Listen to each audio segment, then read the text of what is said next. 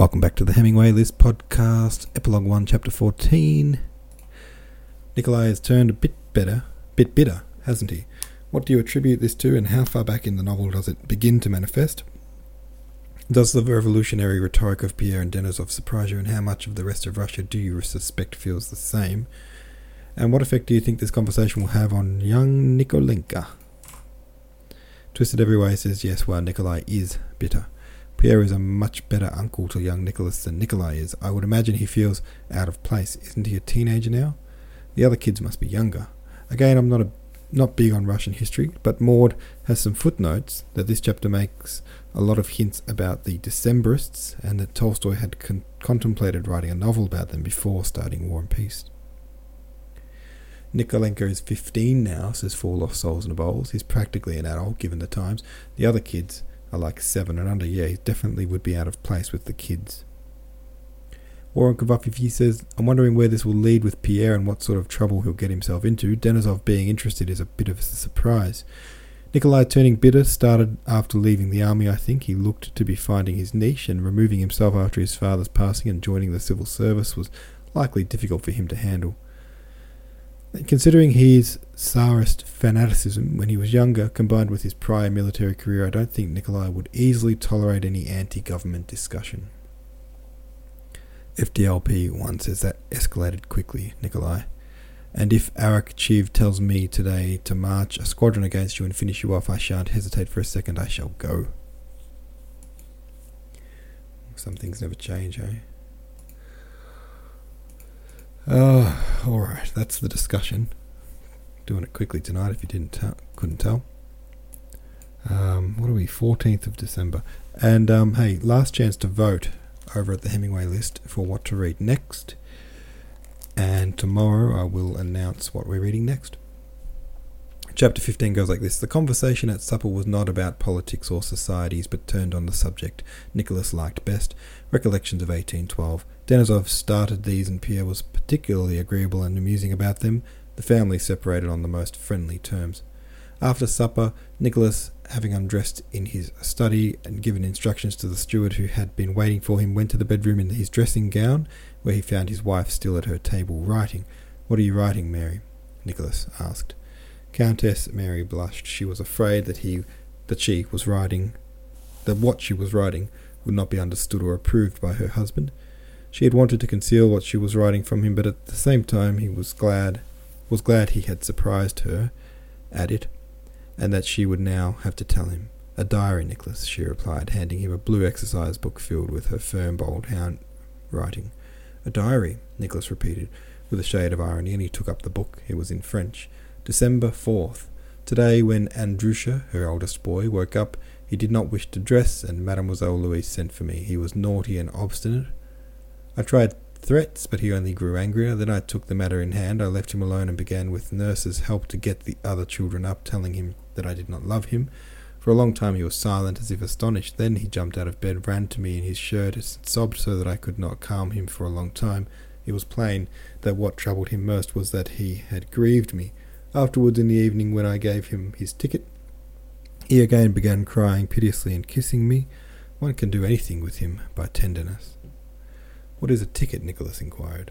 I have begun giving the elder ones marks everything every evening, showing how they have behaved. Nicholas looked into the radiant eyes that were gazing at him and continued to turn over the pages and read. In the diary it was set down everything in the children's lives that seemed noteworthy to their mother as showing their characters or suggesting general reflections on educational methods. They were, for the most part, quite insignificant trifles, but did not seem so to the mother or to the father either, now that he read this diary about his children for the first time. Under the date five was entered. Mitya was naughty at the table. Papa said he was to have no pudding. He had none, but looked so unhappily and greedily at the others while they were eating. I think the punishment by depriving children of sweets only develops their greediness. Must tell Nicholas this. Nicholas put down the book and looked at his wife. The radiant eyes gazed at him questioningly. Would he approve or disapprove of her diary? There could be no doubt, not only of his approval, but also of his admiration for his wife. Perhaps it need not be done so pedantically, thought Nicholas, or even done at all, but this untiring, continual spiritual effort of which the sole aim was the children's moral welfare delighted him.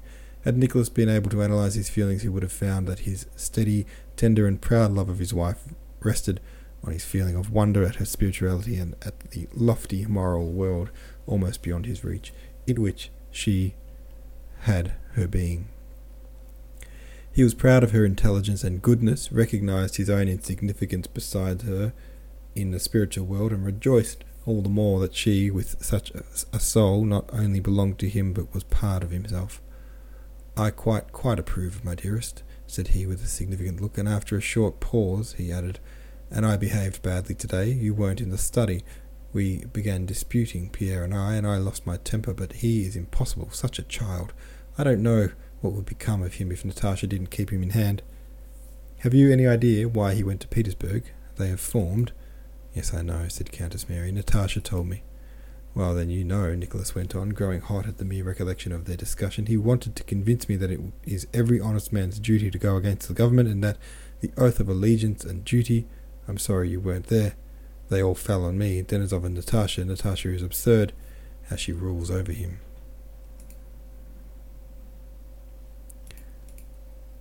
Oops, sorry.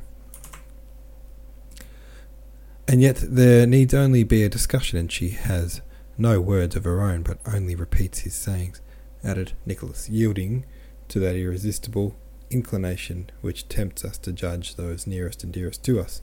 He forgot that what his wife, what he was saying about Natasha could have been applied word for word to himself in relation to his wife.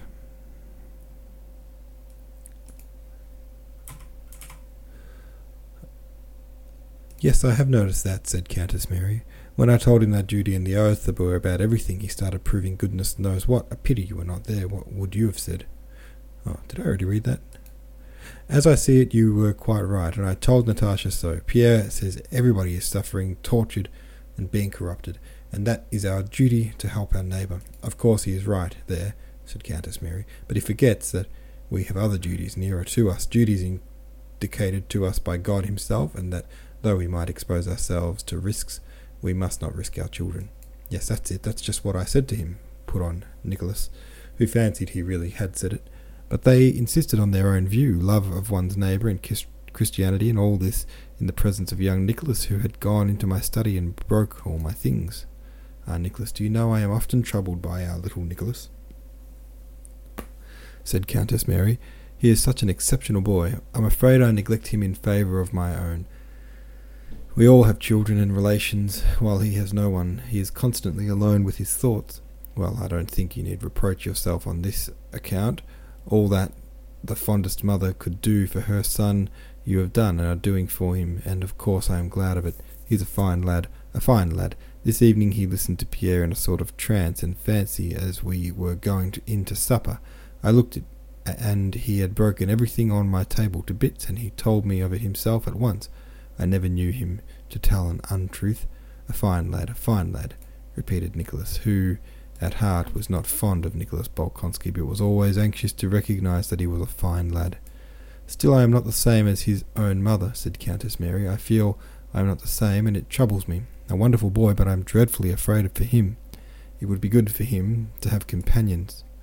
Well, it won't be for long. Next summer I'll take him to Petersburg said Nicholas. Yes, Pierre always was a dreamer and always will be, he continued, returning to the talk in the study which he had evidently disturbed him. Well, what business is it of mine what goes on there, whether Arakcheev is bad and all that? What business was it of mine when I married and was so deep in debt that I was threatened with prison and had a mother who could not see or understand it? And then there are you and the children and our affairs. Is it for my own pleasure that I am at the farm or in the office from morning to night? No, but I know I must work to comfort my mother, to repay you, and not to leave the children such beggars as I was. Countess Mary wanted to tell him that men that man does not live by bread alone, and that he attached too much importance to these matters, but she knew she must not say this, and that it would be useless to do so. She only took his hand and kissed it. He took this as a sign of approval and a confirmation of his thoughts, and after a few minutes reflecting reflection continued to think aloud. You know, Mary, today Elias Mitrofanich, this was his overseer, came back from the Tambov estate and told me they are already offering 8,000 roubles for the forest. And with an eager face, Nicholas began to speak of the possibility of repurchasing Otradnoe before long and added, Another ten years of life and I shall leave the children in an excellent position. Countess Mary listened to her husband and understood all that he had told her. She knew that when he thought aloud in this way he would sometimes ask her what he had been saying, and be vexed if he noticed that she had been thinking about something else. But she had to force herself to attend, for what he was saying did not interest her at all. She looked at him and did not think, but felt about something different. She felt a submissive, tender love for this man who would never understand all that she understood, and this seemed to make her love for him still stronger and added a touch of passionate tenderness. Besides this feeling which absorbed her altogether and hindered her from following the details of her husband's plans, thoughts that had no connection with what he was saying flitted through her mind. She thought of her nephew. Her husband's account of the boy's agitation while Pierre was speaking struck her forcibly, and various traits of his gentle, sensitive character recurred to her mind. And while thinking of her nephew, she thought also of her own children. She did not compare them with him, but compared her feeling for them with her feeling for him, and felt, with regret, that there was something lacking in her feeling for young Nicholas. Sometimes it seemed to her that this difference arose from the difference in their ages, but she felt herself to blame toward him, and promised in her heart to do better and to accomplish the impossible in this life to love her husband, her children, little Nicholas, and all her neighbours as Christ loved mankind. Countess Mary's soul always strove towards the infinite, the eternal, and the absolute, and could therefore never be at peace. A stern expression of the lofty secret suffering of a soul burdened by the body appeared on her face. Nicholas gazed at her. O oh God, what will become of us if she dies? As I always fear when her face is like that, thought he. And placing himself before the icon, he began to say his evening prayers. All right, there we go. There's the chapter. Chaptered. Very, very good. Thank you for listening. See you tomorrow.